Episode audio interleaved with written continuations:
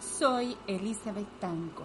Estoy desde El Secreto Podcast, tu espacio para escuchar su voz en el silencio. Episodio 28. La recompensa del menosprecio.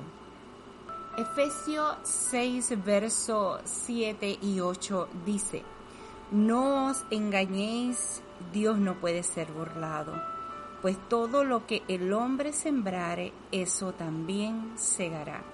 Porque el que siembra para su carne, de la carne segará corrupción, mas el que siembra para el espíritu, del espíritu segará vida eterna.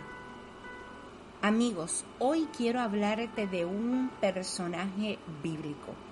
Su nombre, Lea cuyo nombre viene de la raíz hebrea la, que se traduce como cansada, exhausta o fatigada. Y te pregunto, ¿cómo te encuentras en este tiempo? ¿Cómo está tu corazón en esta temporada?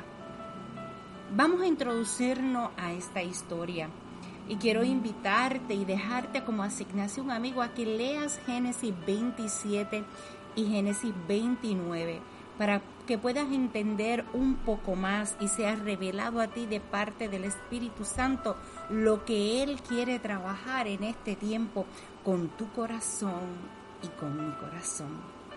Quiero decirte que Jacob engañó a su padre Isaac y como consecuencia de ese acto, luego fue engañado por Labán, cuando lo hizo trabajar por varios años por el corazón de Raquel, su amada. Pero yéndonos a la historia sobre Lea, el personaje del cual quiero hablarte en este instante, Lea resultó ser el engaño de su papá el fraude para Jacob, la recompensa de una mala acción. Por causa de esto vemos aquí a quien en un tiempo estafó siendo estafado y quien en un tiempo engañó siendo engañado. Mientras que Lea estaba atrapada entre las consecuencias del modo manipulador, egocentrista con el que su padre había llevado a cabo este engaño y entre el rechazo de su esposo por haber sido engañado. Lea no había optado por vivir esto, pero a pesar de no haberlo escogido, esta era una realidad que ella había de hacer frente. Y te pregunto, amigo, ¿te ha tocado alguna vez vivir las consecuencias de las malas acciones que otros han realizado? ¿Puedes imaginarte el escenario de Lea? Como toda mujer, era sentirse amada, admirada, respetada por quien ella era, pero en vez de esto se sentía usada, no amada y totalmente subestimada. Cuando el Señor vio que Jacob depreciaba a Lea, hizo que ésta tuviera hijos, pero Raquel la mantuvo estéril. Cuando leemos la palabra en Génesis 29, el término vio, según el idioma hebreo, es ra y se traduce literalmente como atender, considerar, contemplar, levantar, estimar, reconocer. Mientras el hombre despreciaba a Lea, Dios la consideraba, la estimaba, la levantaba. Y quizás puedes estar en este momento viviendo un escenario donde te puedas sentir rechazada por el hombre. El menosprecio de Jacob hacia Lea lo que hizo fue que la justicia del Señor se manifestara a favor de ella, atendiéndola, considerándola, contemplándola, levantándola, estimándola y reconociéndola.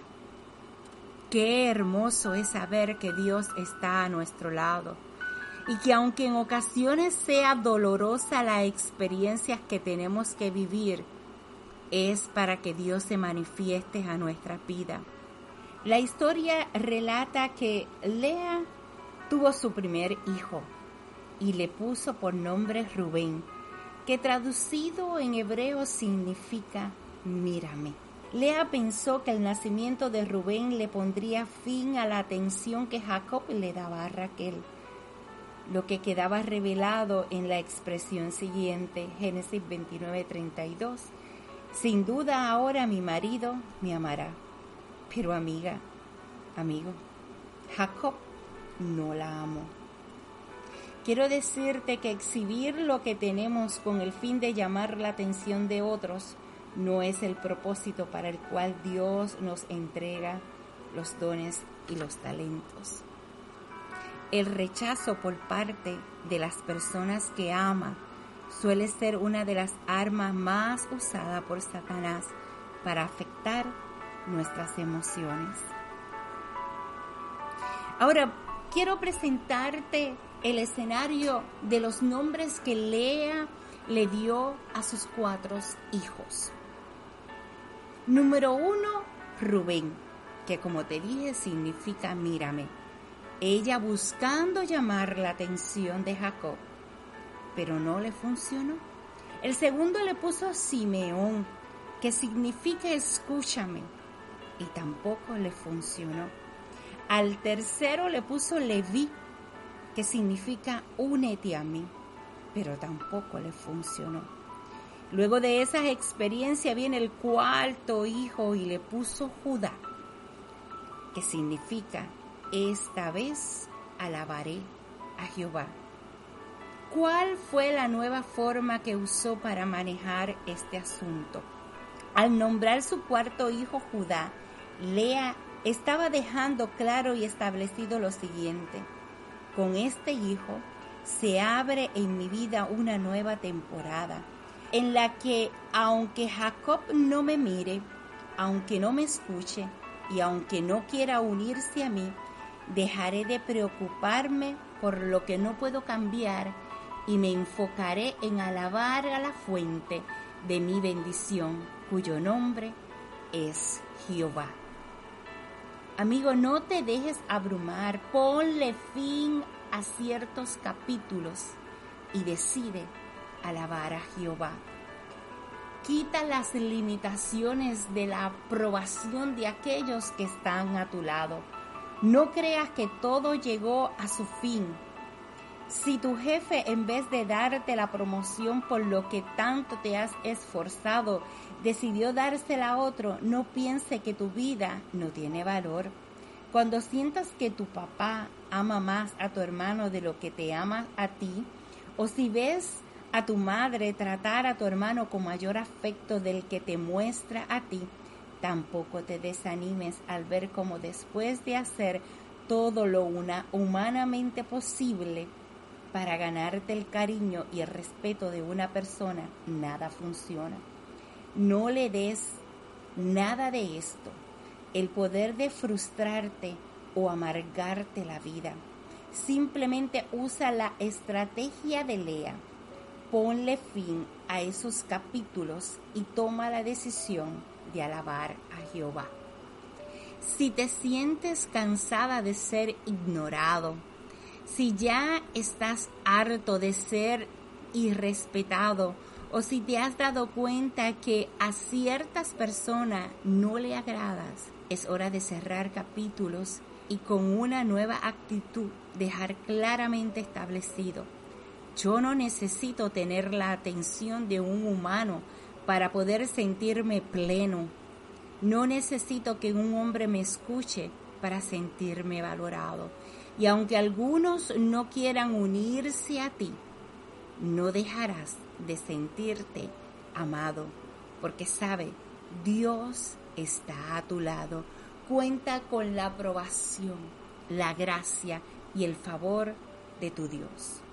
Así que, amigos, si te encuentras rodeado de alguno de estos escenarios que te voy a decir, quiero invitarte en esta hora a utilizar la llave de Lea, adorar a Dios. Escucha, si te encuentras enfermo y parece que para tu enfermedad no hay solución, alaba a Jehová. Cuando los miembros de tu familia o tus amigos, líderes, no te acepten, simplemente alaba a Jehová. Si fuiste abandonada por tu esposa, tu esposo, y siente que la tristeza y la soledad te presionan, recuerda, Dios te ha prometido que nunca te dejará ni te desamparará. Por lo tanto, sécate las lágrimas, levántate del piso y alaba a Jehová. Si eres madre soltera y no tienes quien te ayude con la crianza de tus hijos, alaba a Jehová. Si trabajaste muchos años en una compañía que al final te despreciaron, alaba a Jehová. Si no tienes dinero que necesitas para cumplir con los compromisos a los que debes hacer frente, deposita toda tu ansiedad en el Señor. Deja que Él se encargue de lo que tú no puedes controlar. Y mira, alaba a Jehová. Si sientes que estás avanzado en edad y aún no conoces a la persona con la que compartirás tu vida, confía en el cuidado del Señor para ti.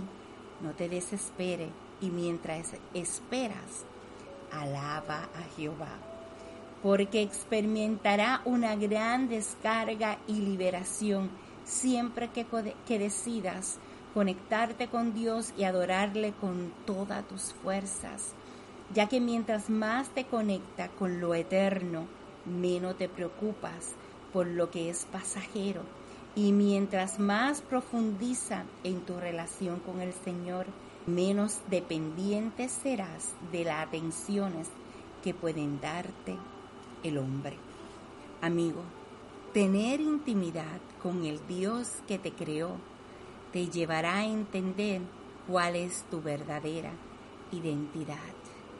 Y mientras más te conecta con lo eterno, menos te preocupa por lo pasajero.